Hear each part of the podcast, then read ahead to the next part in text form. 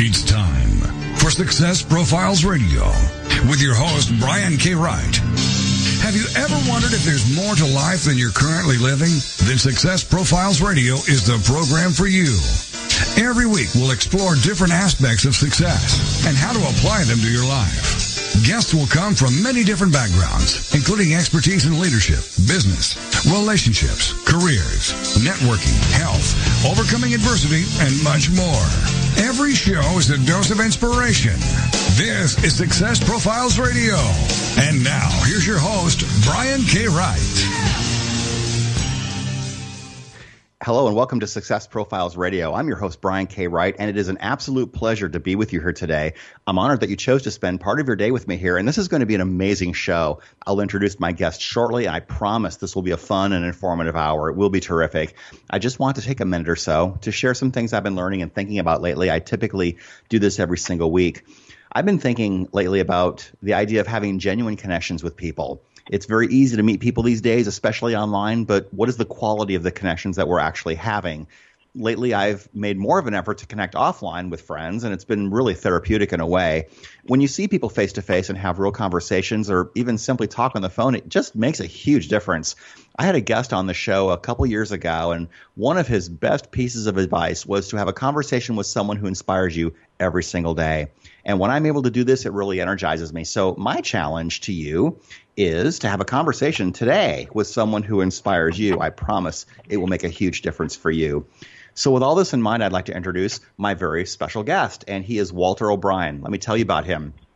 Walter O'Brien was a high IQ child prodigy who started programming computers at age nine. He founded Scorpion when he was 13 years old, as he recognized he could bring people together, uh, other smart, talented engineers from around the world, and use a little emotional intelligence and a scientific project management approach to solve not only technical problems but life problems too. And for almost 30 years, Scorpion has served clients' needs in information technology management, due diligence, uh, architecture, development, and cybersecurity. Uh, Scorpion has also mitigated security risks for some of the world's largest corporations and is a think tank for hire that provides consulting and product development to companies, government, and military worldwide. And his company, ConciergeUp.com, provides intelligence on demand for any funded need. Another interesting fact is that the U.S. Department of Homeland Security certified Scorpion as being of national interest to the U.S. by granting him an extraordinary ability EB 1 1 visa. And since 1945, the only other people to receive this visa from the government are Albert Einstein and Winston Churchill. We'll talk about all of this and so much more on today's show. And before I forget, you can also download and subscribe to Success Profiles Radio on iTunes for free. I would really appreciate that. Uh, a review would be fantastic as well. And so here is my very special guest, Walter O'Brien. Walter, how are you today? Doing well. Thanks for having me. Oh, I'm very glad to have you. It's an honor and a privilege to have you here. So the first thing I usually ask everyone is just to, you know, give us a baseline of of where where you came from, maybe some of the things that you overcame and, and what brought you to your, your current space and you can take that really wherever you'd like. Sure. Well, uh, born in Ireland, uh, dairy farmer's son. I didn't fit in at home or at school, and I wasn't sure why. The teachers complained I asked too many questions. And uh, by nine, they had sent me for testing because they thought maybe I was on the autistic scale. Um, my test came back. I was the fifth highest IQ in the world, 197. And uh, that explained what was wrong with me. So I ended up joining the Gifted Children Society and uh, meeting other prodigies and kids that I could have a conversation with who were less likely to bully me. And yeah. um, from there, I became a curious kid. Uh, so I got my hands on a computer, taught myself through trial and error, and by 13, I'd hacked into NASA, stolen the shuttle blueprints, got busted by the NSA and Interpol, cut a deal with them, and became a government contractor at 13, and that's where we opened the company using my hacker name Scorpion. Wow. And I thought having a company full of geniuses was a good idea until I put two of them on the same project and they tried to kill each other while insulting the customer. Mm. That's where I realized my first pivot moment, which is often the higher the IQ, the lower the EQ, the emotional intelligence, common sense, social skills, street smarts. Yes. So I went out and hired single moms, elementary school teachers, and psychologists with high EQ to manage the people with high IQ. And that seemed to work. We ended up calling those people super nannies because they babysit the geniuses and the customers. And now I had a functional think tank where you could bring problems, and we would solve them. And that's still what we do today on, on a high level. Wow. That that is so fascinating. You hacked into NASA when you were 13. Was that how did you decide that you wanted to even try that? Oh, it was curiosity. I mean, I, I basically back then there was no cool graphics or images on computers, so I was on the ARPANET, which is what it was called before it was called the Internet, mm-hmm. poking around, and I came across some files that were huge, and they were drawing files. They were DWG files, which is AutoCAD. And I thought, well, if the file's huge, it means the picture must be complex, so I want to see it. And if you've ever tried telling a 13-year-old they're not allowed to have something, they can get pretty persistent. Yes. So when the firewalls cut me off and stopped the message and hung up my phone, I got pretty persistent and figured out how to download it 10 minutes at a time and reassemble it on my own computer. So I think it was four days later I managed to get the whole thing up and running and had a cool picture from my bedroom wall. That is amazing. How did they figure out that there was a security breach? Uh, it was pretty simple because you know I, I was a hacker back then, but I wasn't necessarily good at covering my tracks. Mm. So back then, you're on a dial-up modem from my dad's home phone number into a long-distance dial of a CompuServe server in England. Yes. So a, we had a huge long-distance phone bill for four days, which my dad wasn't happy about. No. But B, all they had to do was reverse look up the number. there, yeah. There's their whole address. And of course, they thought that your dad was the one who did it first, right? Well, yeah, yeah. It was pretty. Didn't take long to to, to figure out. My dad's an Irish farmer who's not a hacker, and right. um, they were just glad I wasn't the Russians. Yes. Oh, I can imagine so. So, what kind of a deal did you actually strike? At a high level, all I can say is basically I I had them sign an extradition waiver that I had prepared because I was outside their jurisdiction. Yes. So they'd have to extradite me from Ireland to prosecute me. And I said, well, if you sign this, then I'll show you how to stop other people getting in. And when I started explaining how to stop other people getting in, they then wanted me to put their boss on the phone and then put his boss on the phone. And eventually they just told me, why don't I fly to Washington because they don't even understand what I'm saying in terms of explaining technology. You have to right. remember this is 1988. Right. Most most people didn't have computers or didn't know how they worked, so I was a little ahead of my time. Of course, absolutely. I can certainly understand that. So, school was a challenge only because you were smarter than the room, literally. Uh, how how did that work for you socially? I mean, what was your social life like when you were growing up, considering that you were different from the kids in that sense? Oh, so many different ways. Uh, you know, kids back then were into agriculture, drinking, and uh, sports. Three things I didn't care about. Right. Um, if the teacher was confident in their subject, I became teacher's pet, which isn't good. If the teacher was insecure about their subject, then the teacher would bully me. So either way, I couldn't win. I oh, did oh have goodness. a couple of my social life consisted of a couple of other geek friends of mine who were smart and into mathematics and physics and so on but they were physically smaller than me. I was built a little bit like a football player, so I used to take my beatings, and then I used to take their beatings. So I kind of became the geek protector from an early age. Mm. Did you have an opportunity to meet other kids from other uh, towns nearby that perhaps had some similarities to you? I mean, did you did you have friends growing up? Not really. Uh, I'd have like one maybe uh, for a while. Um, but uh, as I got to 17, 18, two things happened. They started having computer clubs, so now I could meet other people who were fanatical about it like me. And the second thing is I had won the national championship for three years in high-speed programming and then represented the country in the World Olympics in informatics. So when I did that, obviously I, I was putting a team together and selecting from people and had a bit of a critical mass of followers and other, other hackers and technologists. And I always got along with them. And there was a stark contrast to me between high school, where I didn't fit in or was popular at all, and then university, where I was studying artificial intelligence and computer science, and obviously everyone else who was doing both of those degrees simultaneously was pretty hardcore geeky as well. So in class, I was actually normal and got along with everybody. When I mean in university. Yeah. Okay. So, how did you get the nickname Scorpion? We've got a couple minutes to our first break. Uh, good question. Basically, in Ireland, they tend to name kids after animals with the same traits. So, eventually, after 18 months of bullying, I lost my temper. What they didn't know is I've been doing full contact martial arts since I was seven years old. I gave the bully a pretty spectacular ass kicking in front of a large group of students. And they called me Scorpion because a scorpion is a docile creature until pushed too far it's also fiercely loyal to its cyclone, which is what you refer to a family of scorpions. Yeah, I can certainly appreciate that. So NASA was your first client. How, how did you gain new clients after that? I hacked the Bank of England by 16, um, and they had paid me to test their security system. So when I broke SWIFT, the protocol you use for all bank wires, 16 times, then they, they paid me to fix that. And the rest started being word of mouth. Plus, if I'm honest, there was not a lot of other computer companies in Ireland at the time, so they may not want to. They may not have wanted to hire a 16-year-old kid, but they didn't really have much choice unless they were going to ship someone over from England. So right. people gave me a chance to fix everything from point-of-sale systems, inventory, barcode scanners, translation systems, accounting systems, banking systems, bad floppy disks, uh, upgrading hard drives, the kind of stuff Geek Squad does now. That's what I started with and eventually it expanded to solving big problems for big Fortune 1000 companies that we've all heard of.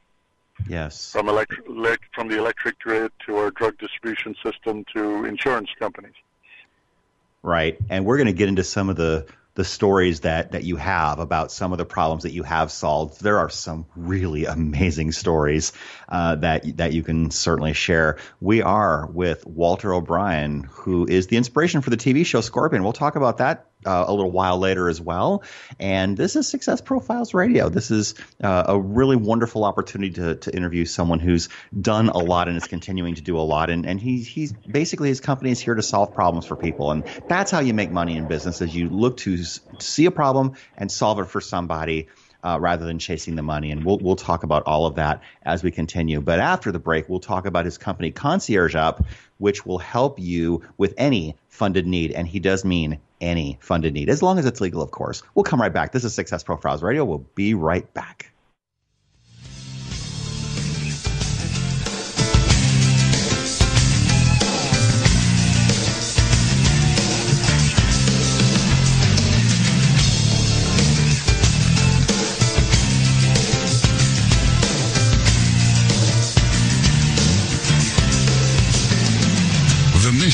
Is to motivate and inspire others to discover their unique talents and follow their dreams in life. This is Success Profiles Radio. Are you stressed out? Because if you are, you're not alone. In fact, research shows that over 73% of all Americans report symptoms of stress, which is a key factor contributing to mental and physical illness.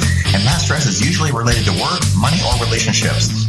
Until now, the solution to combat the effects of stress have been delivered through pharmaceutical companies. But now there's a natural way to solve this problem without the harmful side effects.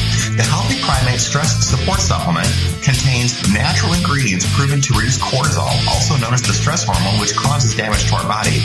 And unlike prescriptions, your satisfaction is guaranteed with a 100% money back offer on all orders. In addition, a portion of all proceeds goes to PTSD research, and as a bonus, all purchases will include a free copy of the new ebook, The Survival Guide to Living with Stress. So get the Healthy Primate Stress Support Supplement today at www.screwstress.com. Click the Amazon logo, it'll take you where you need to go. Once again, that is www.screwstress.com. Have you ever thought about writing a book? Surveys show that 81% of people wish they could, but many never do. If you're one of those people, I can tell you why. You don't think you have time, you may not know how, or you might not believe you are a good enough writer. When you're working with an experienced coach, these reasons go away because I will help you every step of the way. If you want to know more about how to write a nonfiction book, whether it's business, self-help, or how to, reach out to me at www.briankwright.com for more information. Once again, that's briankwright.com. Welcome back to Success Profiles Radio. So many people live their lives wanting more than they currently have. And this show will clearly demonstrate the principles if I can do it, you can do it. So let's get back to the show. This is Success Profiles Radio. And here again is your host, Brian K. Wright. And we are back. This is Success Profiles Radio. My very special guest this week is Walter O'Brien, who is the inspiration for the TV show Scorpion, and we will talk about that later in the hour. I do want to ask, before we talk about Concierge Up, I would love to ask you a question that a lot of our, our business owners in the audience might really value is how do you decide when it's a good idea to hire help? Well, you've got to have a strong sense of your value per hour. Um, so, for example, you know, we charge about 150 bucks an hour on average, which means if someone has is earning 300 grand a year or more, it's cheaper to have us do everything than do it yourself. And you know, for other things, if you look at how long it would take you to change the oil in your car, for example, mm-hmm. and you mm-hmm. think it'll take you an hour and a half or so to do it, what's your time worth? And what's the opportunity cost of you spending that time reading a book or getting smarter about something versus paying someone else to do it for you, who might do it in half the time or less because they have the right tools and they know what they're doing. Um, so a lot of it is efficient time management and not wasting your time on stuff you think you have to do yourself. And it took me a while to learn. I'm a pretty efficient guy between all my technology, laptops, reminders, calendars, etc. So it took me a while to learn how to use a personal assistant. But if you really look at your to-do list, there might be things on there like summarizing a book, putting some notes together, reading through a business plan, watching watching a movie. Believe it or not, because you have to get uh, certain concepts or ideas out of it for something else or as, as research. Those are all things you can actually give to someone else to come back to you with a five-minute summary of what it would have taken you an hour to learn. And you know, in everyday life, you got to pick stuff up and go shopping and and, and go to the DMV. And in your company, if there's don't underestimate the the cost of administration and paperwork and time and responding to people and checking emails and voicemails. That could suck up sixty percent of your day. And if yeah. that's not the highest and best use of your core competency, then have somebody else do it. And if you think nobody else can do it because they don't understand everything you understand, that's true but only for the first few months. If you actually hire someone, you start training them and teaching them how you think and what you look for and everything else. Everything you do is a set of rules in your head, and you can get those rules into someone else's head or down on paper if you keep them around you long enough to train them up. Absolutely. I love that. That's fantastic. So let's talk about your company, Concierge Up. You will fund anything uh, as long as it's legal. So you, you you take requests from people, hey, help me do this, or help me figure out how to do this or that. What are some? Well, first of all, how did you decide to start this company? Then I want to ask you about examples of problems that you solved for people. Well, I want to be careful there because you said we will fund anything. We fund nothing. We solve any funded problem. I meant that. Yes. right. Just to be clear before all yes, the phones start ringing. Um, so just to explain kind of where this came from. So for my whole background is technology, artificial intelligence, and computer science. So for 20 years, that's what I've worked on, solving any kind of technical problem. And the interesting thing about software and technical problems is you're really trying to take some idea out of your head and break it down into ones and zeros. So if you hired us to build a website for your show, there's some picture in your head of what you want, and I have to get it out of your head and down into a very exacting model. And that's hard to do. That's taking ambiguity and turn it into absolute. And people have spent the last 40 years trying to figure out the best method of doing that. And the current method is a thing called agile, which is just a methodology for, for figuring that out. And I said, why would I restrict my company to only solving technical problems when I've got great brains, great methodology, great discipline, great process? Maybe we could solve any problem if you're planning your wedding or your divorce, you want to have your dependencies figured out, your budgets, your plans, your disaster recovery plans in case it starts raining, and so on. Um, so I would use this kind of engineering methodology to solve any problem, and that's the re- that was the aha moment with Concierge Up. So we opened up a website and said, if you want to search something, type it in Google. If you want it to happen, type it in here. And slowly but surely, people started typing in problems they were having. For example, uh, my daughter has anorexia. Find all food that's odorless and tasteless, but high in calories and fat. My mom has throat cancer. Can you solve it uh, without removing her jaw? Um, I wrote a book. Can we get it on the New York Times bestseller list and figure out how that whole system works? And then arrange your book tour so that you can be at Barnes and Noble and signing the books that were shipped into your hotel the night before. And on and on and on. Um, so sometimes they're crazy big things like your son or daughter got kidnapped and you need them back. And sometimes it's everyday problems that happen, like you want to get a good price on a new car that you want to buy, or your CTO just quit for your new startup and took his passwords with him, and you need someone to hack back in, take over your startup, and find and train up a new CTO like the whole thing never happened. Um, or you're adopted and you want to find your biological parents. Things that are wishes that you put on your to-do list that you're serious about, and you have 10 grand or more to put towards it, then we will put a team of scientists to start talking to you and follow a methodology for solving problems. And that methodology starts with the customer is always wrong, which uh, may get a laugh from some people, but it's basically how do we know we're going down the right rabbit hole? How do we know why you want to do this? Do you really want to run your business? Do you want to grow your business? Or do you really just want to retire? Or are you actually just doing it for the money? So we often end up having a useful conversation with the customer right off the bat that maybe no one's ever had with them because no one ever questioned the why. Yeah. Yeah, that that's a really great place to start because you, you need to know why because you know, sometimes you might find out the request isn't as serious as they thought it was, or maybe their real reason why they want to do something is completely different than the thing that they said. Uh, what is the most unusual uh, request that you've gotten?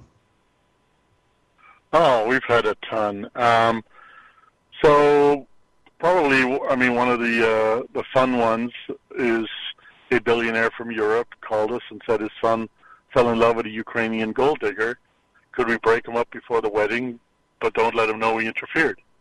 Nice. And we went through a whole bunch of steps from profiling the son, making fake friends with him, following the, the gold digger, getting her to admit what was going on, creating a fake wedding so that we end up with uh, her being um, uh, asked to leave the country for 10 years by Homeland Security because she filed a fake wedding certificate when the marriage, the wedding, the priest, and all the audience were actually actors.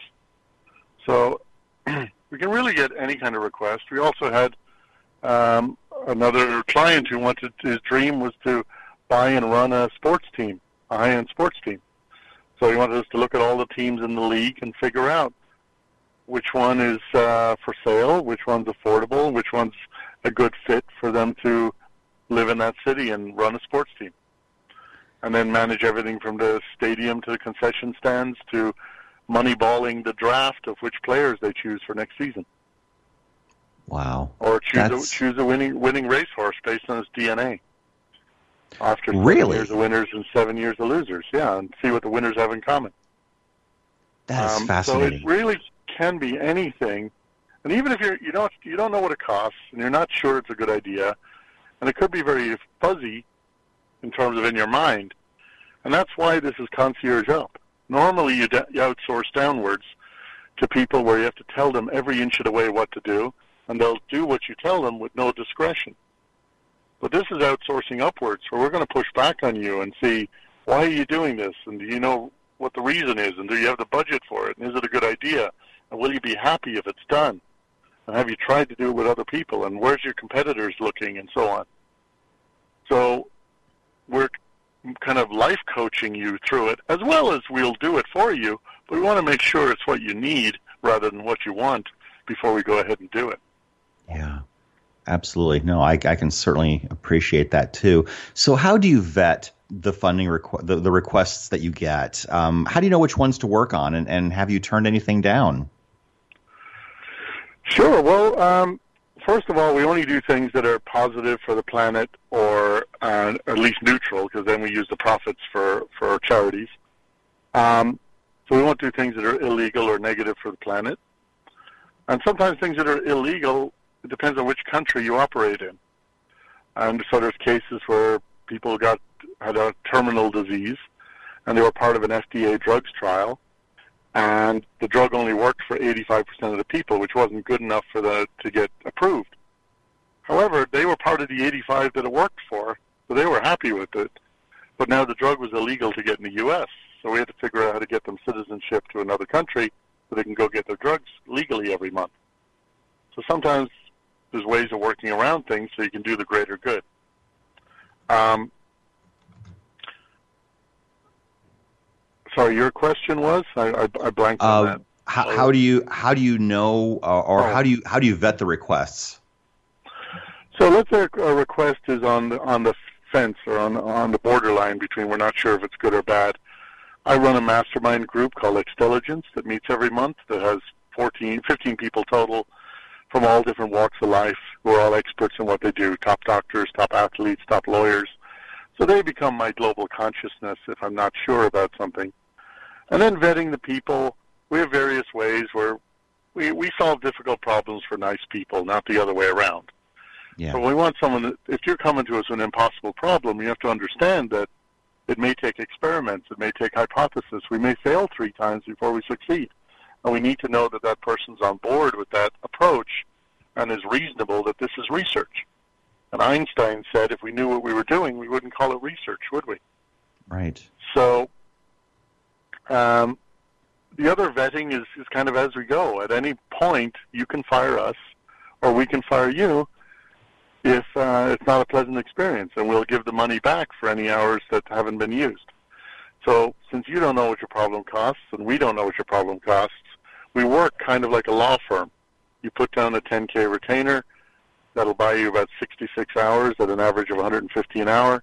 Then we start talking to you and start working with you and gathering your requirements and so on. And at any point, if, if it's, either side's not happy, we can stop. And in 30 years, we've never sued anyone, and no one's ever sued us, and we've never had a bad debt. And that's because you had everything laid out before you started, and that's brilliant. We are coming up against our next break. I can't believe how quickly this is going. We're talking with Walter O'Brien, and in the next segment, we will talk about the TV show Scorpion and how that came about, the inspiration for the show. We'll talk about casting. We can talk more about emotional intelligence and uh, how, how, you deal with people who don't like what you're doing and, and want to detract from your success. We'll talk about all of this and so much more as we continue our show. This is Success Profiles Radio. We will come right back. Please stay with us. Don't go away.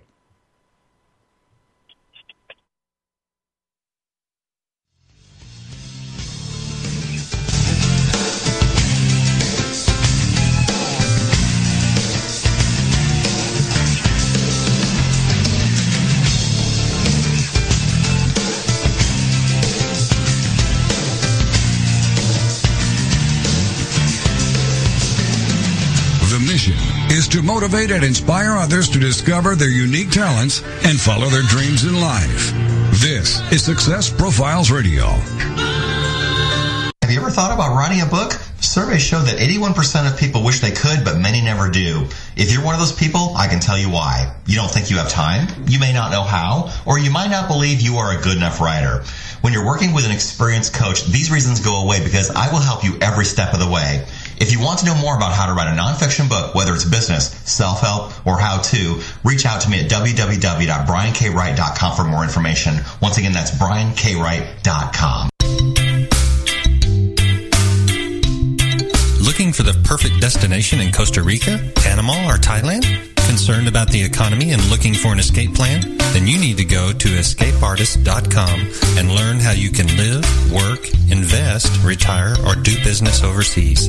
Escape Artist has the perfect plan for you. Join our 400,000 readers and get your free subscription to Escape from America magazine. Visit www.escapefromamerica.com and create your escape plan right now.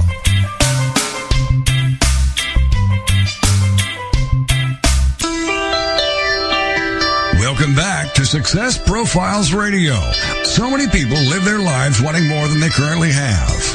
And this show will clearly demonstrate the principles if I can do it, you can do it. So let's get back to the show. This is Success Profiles Radio. And here again is your host, Brian K. Wright. And we're back. This is Success Profiles Radio. My very special guest is Walter O'Brien, and I would like to next talk about the TV show Scorpion. How did this happen for you? Well, we uh, we were trying to figure out now that we've gotten busy solving all kinds of problems instead of just technical ones. We were trying to figure out how do we find or attract more geniuses. So there, a 150 IQ is about one in 10,000 people. They're not easy to find. so I did what um, what was uh, normal at the time, which is I asked the other geniuses to solve my problem. And they said, if you write a book, the millennials probably won't read it. If you make a movie, they will forget your name in six months. But if you replace CSI as the number one show on the air for the next 10 years, then the geniuses will come find you, and the 10-year-olds will uh, and 12-year-olds will grow up wanting to be scientists instead of wanting to be Kim Kardashian. That's a good thing. So we got the producers of Transformers, Spider-Man, and Star Trek, the director of Fast and the Furious, and the writers of Sopranos, Prison Break, and Hostages, and put them all in one room and went to CBS and said, "We got to make this." And uh, that was three years ago. We're now in the fourth season. Of, That's an uh, all-star show that has 188 countries, but 26 million people in the U.S. watching the show. Absolutely. Well, you put together an all-star team, and, and it's hard to resist that much expertise in one room. Was was the pitch pretty easy for you to make? I mean, did they embrace it pretty easily? They did for a couple of reasons. Number one is it's authentic. They could see not only was it real, they could visit the company, see the people, see the. They had 30 years of material before they wrote their first episode. That's not normal. Um, and then all the characters were simply friends of mine that inspired all the characters. So each actor could have dinner with themselves and learn what the world is like from that point of view. And then they got to observe the geniuses talking to each other how they do that versus how they might talk to a uh, to someone at a more normal speed. And they've commented on that in interviews at Comic Con and so on, how magical they thought that was when two of these people who are rare find each other. I hmm mean, when I had the, the fifth highest IQ, for a minute I was like, cool, that's great. And then I was like, oh, wait a minute, that's pretty lonely that only five people on the planet can empathize with me. Right. And uh, so all of these elements came together, and we got a great cast that, that you know had great chemistry. And I grew up watching MacGyver and the A Team and so on, and there was a bunch of oddballs trying to save the world, and that's kind of what we became. So the TV show to me is like Cyber MacGyver. I love that. I was going to say the nerdy version of Super Friends, but I like yours better. or Big, Cyber- Big Bang, Bang Theory goes outdoors. Yeah, absolutely. I like that very much. So, uh, let me ask you how how did the casting work? I mean, did you have significant input as to who the the casting was going to who, who the cast members were going to be? Yeah, so I'm, I'm the executive producer on the show, so all the executive producers get to have input on the casting. But I also have to remember, and this was kind of a, a good lesson for me, that now I'm I'm the dumbest guy in the room. You know, when you bring that much talent together, and I've never done anything in Hollywood, Right. what do I know about making shows? How do I what do I know about judging actors, et cetera, et cetera? So all I could do was try to keep pull, pull an all-star team together, and then step back and let them do their stuff and not interfere. So you know, I gave them my two cents and said, this person looks like the real person, or this person acts like the real person, or they don't. But in terms of how good or bad an actor they are, I, I'd be the last person to be able to judge that. Um, so I, I did not tread all over the skills of the people I I uh, hired. Right. What's that old adage? If you plant a plant a flower or plant a tree, you don't dig it up every day to see how it's doing. Right. So I, I let nature take its course, and and that paid off. Yeah. If I made the show, if I got all OCD about being technically correct, and made the show 100% accurate, it would be a documentary on Discovery Channel that nobody would see. Right. But the fact that I sat back and let Hollywood add 30% emotion, romance, and car chases and gunplay to it made the show popular. So now a billion people see it instead of a couple of thousand. Exactly. Yeah. So, are all of the episodes based on real scenarios that your company has dealt with? Um, yes, in general. So, so basically, we sit with the writers at the beginning of each season and give them stories, gadgets, characters, interactions that have all been cleared from under non-disclosure at Scorpion, and they will mix and match those. Maybe they'll change what country it happened in, or they'll change the name of the street or building for legal reasons. Or on the show, I have an older sister. In real life, I have a younger sister's, and they'll they'll move things around for legal reasons but it all they're all initiated or started with real things that happen to us, Mm-hmm. and we'll talk about maybe a way, a cool way of putting out fire using music, or breathing underwater using a, a intravenous drip, and they'll make a whole show out of that. Going, oh my god, that, that there's a whole show right there because that's the coolest gadget ever. Yeah. I'm a bit like Q for James Bond. I bring the gadgets. Yeah. Are are there certain scenarios that you've dealt with in the company that could never become a TV episode because of confidentiality and non-disclosure agreements? Well, it depends. So the, a lot of what we've dealt with is under either a seven-year NDA or three-year NDA. So it's not that we can never, we just can't until they're seven years old. Oh, got For it. the government government stuff, we got to wait 20 years before we can talk about it in a lot of cases, and even then, it may or may not be declassified. Sure. So that's uh, that's the general guideline. But there, what we have found is some of the things we deal with, are especially in war and war game planning, are too horrific for the general public to ever digest or handle, or would in, inappropriate for for the kids to see. yeah. So there's lots of things like that that we just the the real world is too cruel, so it gets dumbed down or lightened in Yeah. the show. Yeah. As technology changes as quickly as it does, do you see it fundamentally changing what your business looks like? It's a good question. I see the industries we work on changing, and as they evolve and get either better at social media, more connected, more virtual reality and augmented reality. Our business, which is solving problems for people and trying to get them to articulate what their problems are, I see that problem-solving methodology staying very much the same, but it is uh, an expectation and part of our job to always be at the cutting edge of what is the best, fastest, cheapest, most automated Yeah. Systems that are out there right now. So if you came to me to automate your father's factory, it's our job to know what is the best technology to do that and not install stuff from the 80s. Right. Exactly. So you you found that with this TV show that you are getting more geniuses coming out of the woodwork to say, "Hey, I want to work with you," or they have questions, or they want to interact with you more. Have you found that to be true? All of the above. We've had up to 105,000 people hit our website when the show airs. So from the people watching it, the smarter ones Google it and go, no way, and then they find the real Walter O'Brien. Um, we get about maybe 20 resumes a week with high IQs over 150 attached to come join us and work at the company.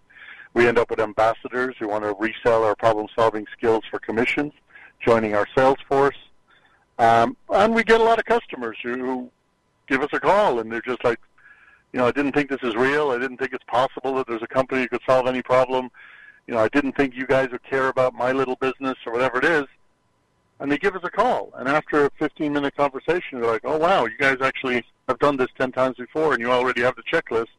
Let's go ahead and do it. And That's amazing. That's always nice when we can turn that around. The customer realizes they just hired the real Scorpion.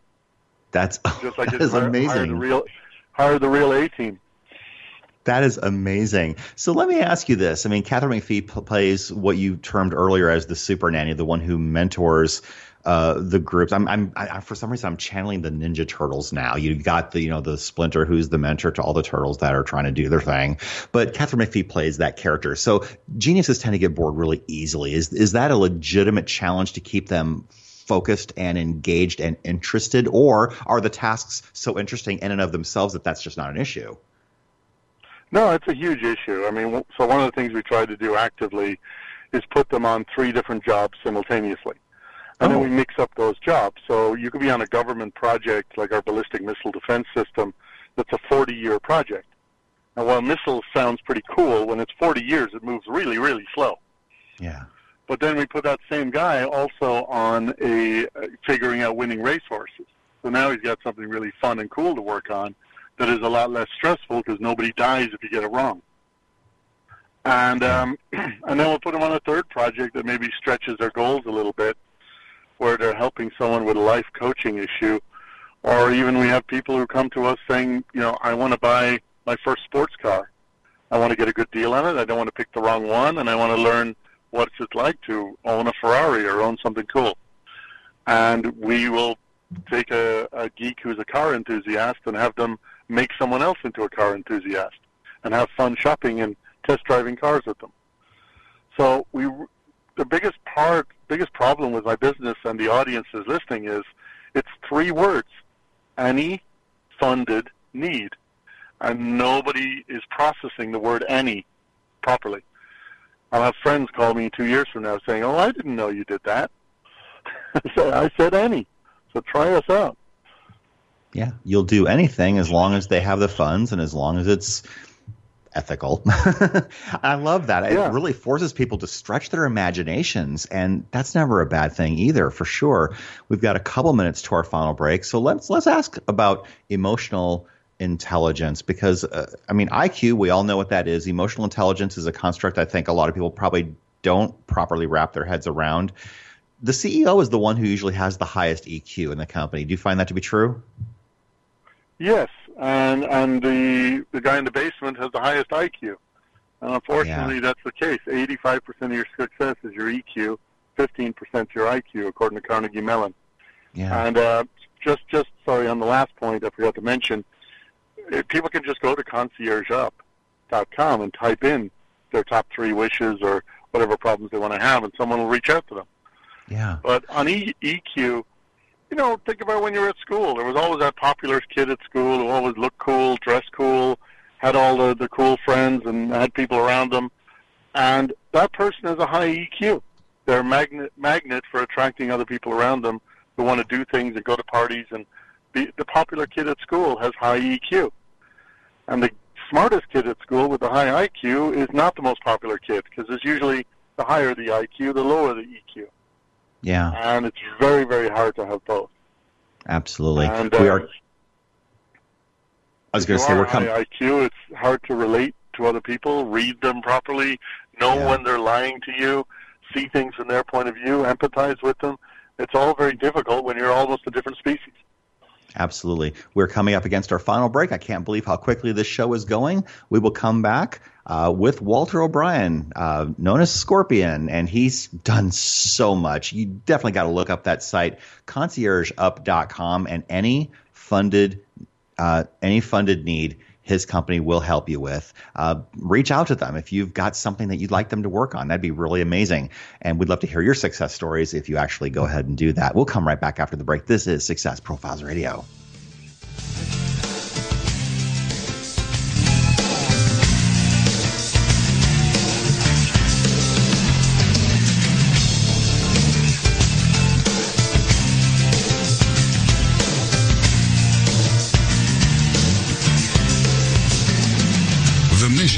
Is to motivate and inspire others to discover their unique talents and follow their dreams in life. This is Success Profiles Radio. Do you have trouble falling asleep and staying asleep? I know that drugs can be addictive and cause a hangover the next day. That's why you need the Sleep Band. The Sleep Band helps you fall asleep quickly and easily and for a longer period of time. This results in a more restful and peaceful night's sleep, which is something all of us need. With the Sleep Band, you will wake up fresh and alert, ready to begin your day. You can get your Sleep Band and other great healing products by visiting healingfrequencyproducts.com. Check it out today for a better sleep tomorrow. healingfrequencyproducts.com. the TogiNet Radio Network, broadcasting quality programming to the world. It's words you never heard. Can you keep a secret? Apparently, most women can't. According to a London study, on average, a woman can only keep a secret for about 32 minutes. One in 10 women quizzed said they'd had a falling out with a friend over letting secrets slip plastic surgery, people involved in dalliances, canoodling, and relationship problems top the list shared in Hugger Mugger. Do Britons gossip more than Americans? Probably not, but they certainly read more tabloids.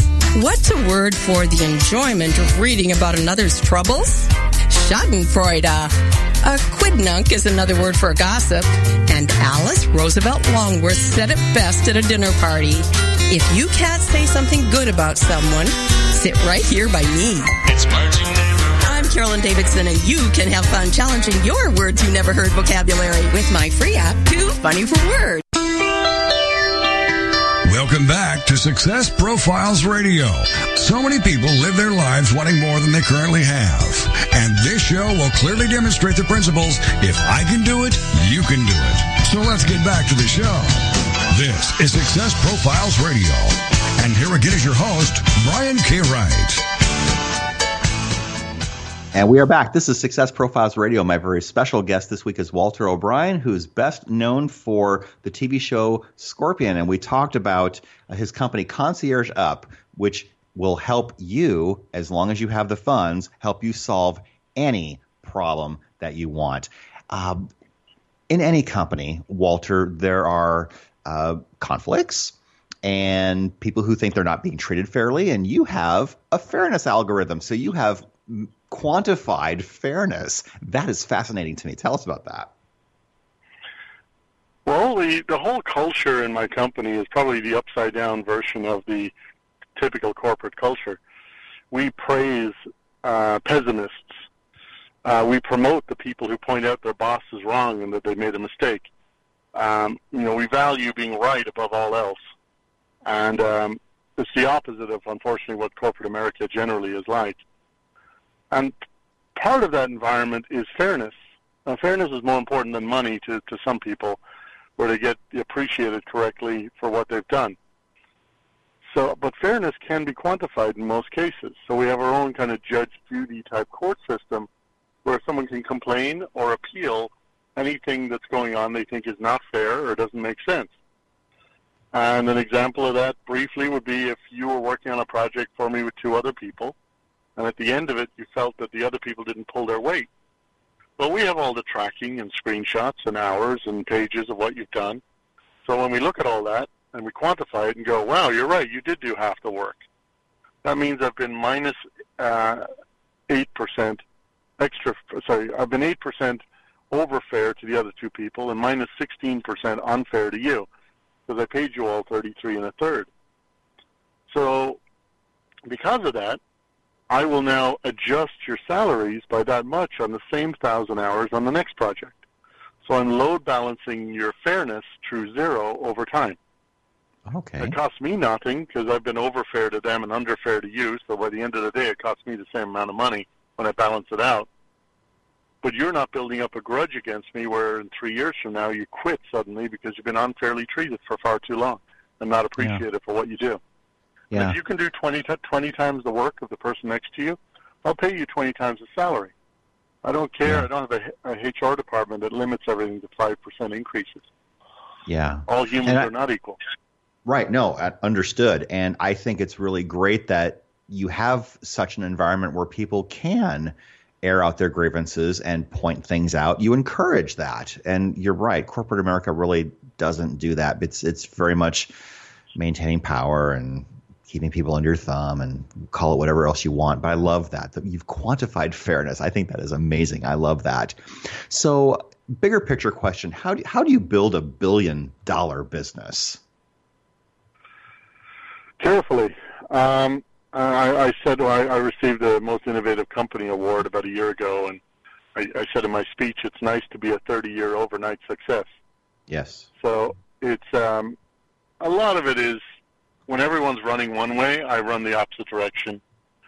I accept the fact that 99% of the people around me are wrong most of the time about most things. So I have to be careful who I don't listen to.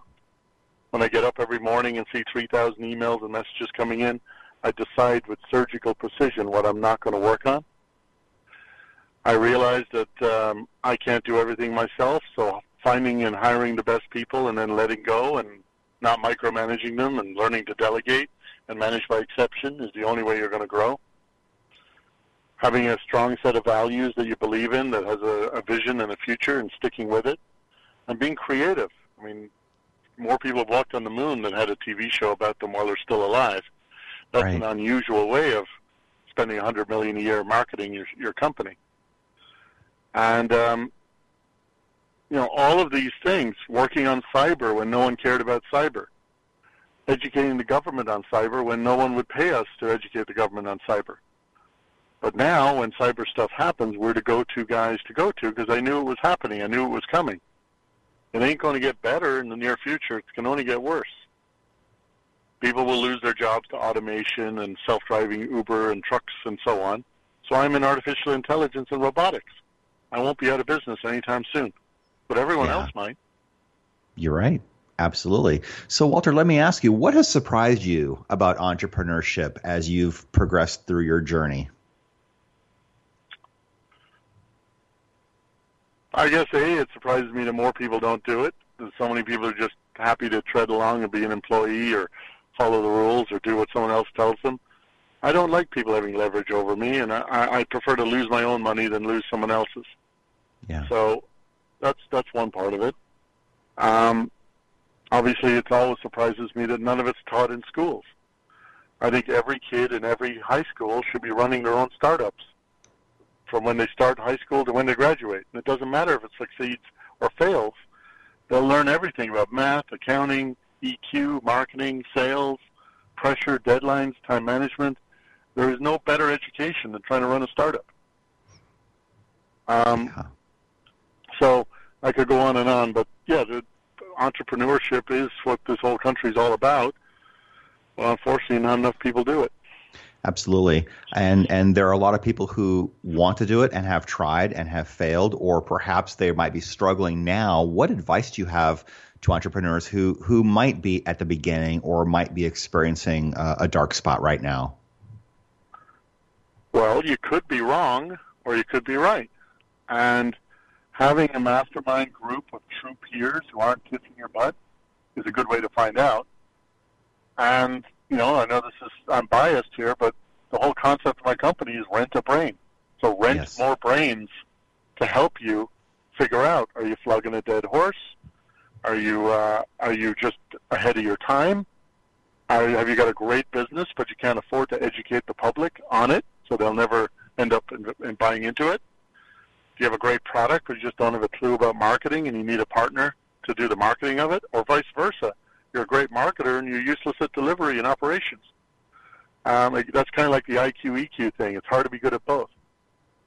And Yeah. we see all of this in a very mathematical, quantifiable way. A one-hour phone call with us might identify what you're doing wrong. And we may well tell you, give up on that business and start a different one. And that might be the best advice rather than spending five more years banging your head against the wall, wondering Yeah. why it's not working. Exactly, exactly. So let me ask you about mentors. Who who have you considered to be your greatest mentors along your journey? I have a lot of respect for uh, Steve Jobs and a lot Yeah. of his attitude and vision. He famously said that point of view is worth 20 IQ points, which resonated obviously with me. Right. But he could see things from the customer's point of view that even the customer didn't know they needed. Henry Ford said if he asked the customer what they wanted, they would have said more horses instead of a car. yes. So he was able to see what the customer wanted, even when the customer didn't know what the customer wanted, and then completely ignore the fact that his company thought he was nuts and made them do it anyway, which is where most founders succeed in building companies. Yeah. Absolutely. Overall, if you look at self-actualization and why we're here on the planet, which is to use our gifts and skills to do the most good we can for society before we die, Mother Teresa was selfless her whole life, hugged 100,000 people, and had nothing to give them. Some died of malnutrition later. Bill Gates was selfish for the first 50 years of his life, and then wrote a single check that wiped out malaria for 7 million and set up the largest charity in history. So if we're counting bodies here, maybe he should be the saint. Hmm. So what I take from that is be selfish until you can be significant. Don't give Okay. 20 bucks to the homeless guy. If you can invest it, work carefully on yourself, and eventually build a homeless shelter for Yeah. 600 people a year. There you go. That's a great answer. I love that. I know you like to read. What are some of the most influential books that you've that you've read or have been influenced by? A lot of the famous ones are famous for a reason, so I like Black Swan. I like Fooled by Randomness, The 48 Laws of Power, What Got You Here Won't Get You There. Uh, in virtual reality, I like Piers Bernay's book, uh, Glimpses of Heaven, Visions of Hell. Um, anything by Malcolm Gladwell is always always a pretty fun read. Yeah. Um, those are probably good starters. I bet Outliers resonated with you very, very well. Felt like a biography, yeah. Yeah, absolutely. Great. If you were starting over today, knowing what you know right now, would you have done anything differently? I probably would have emphasized the EQ side of things even more. I think in the last 10 years, I, I've increasingly understood how important that was. I regretted that I didn't spend the first 20 years working on it. Some people Yeah. go through their whole life never figuring that part out. I'm just regretting that I figured that later. Yeah. So that would be one thing. Um, and there's lots of trends that I wish I'd gotten into earlier, but my engineering mind avoided them as too risky. Um, whereas now with things like cryptocurrencies and Bitcoin and so on, I am more confident in my gambling money that uh, I won't let my engineering risk averseness talk me out of things that could be four or five hundred trillion dollars in our lifetime. Yeah, absolutely. We've got a couple minutes until the end, Walter. So I'll ask you the question I ask everybody: Who inspires and motivates you?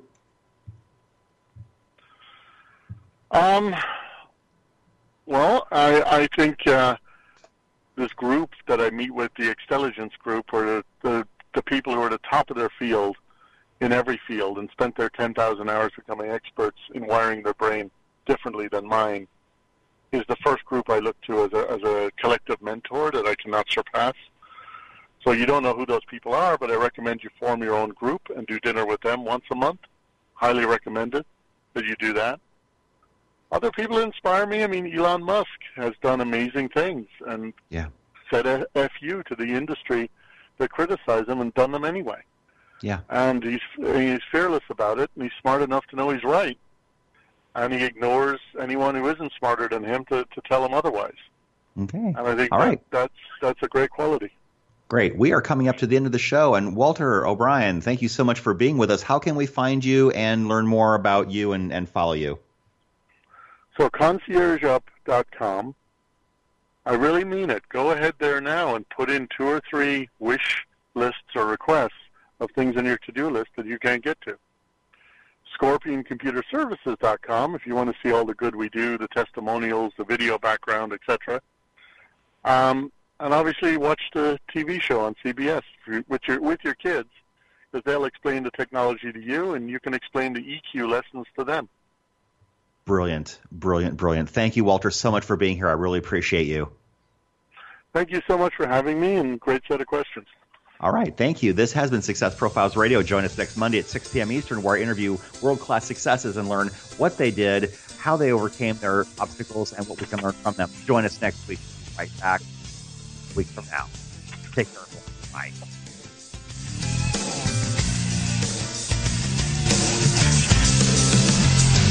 Thank you for being a part of Success Profiles Radio with your host, Brian K. Wright. Each week, we'll explore different aspects of success and how to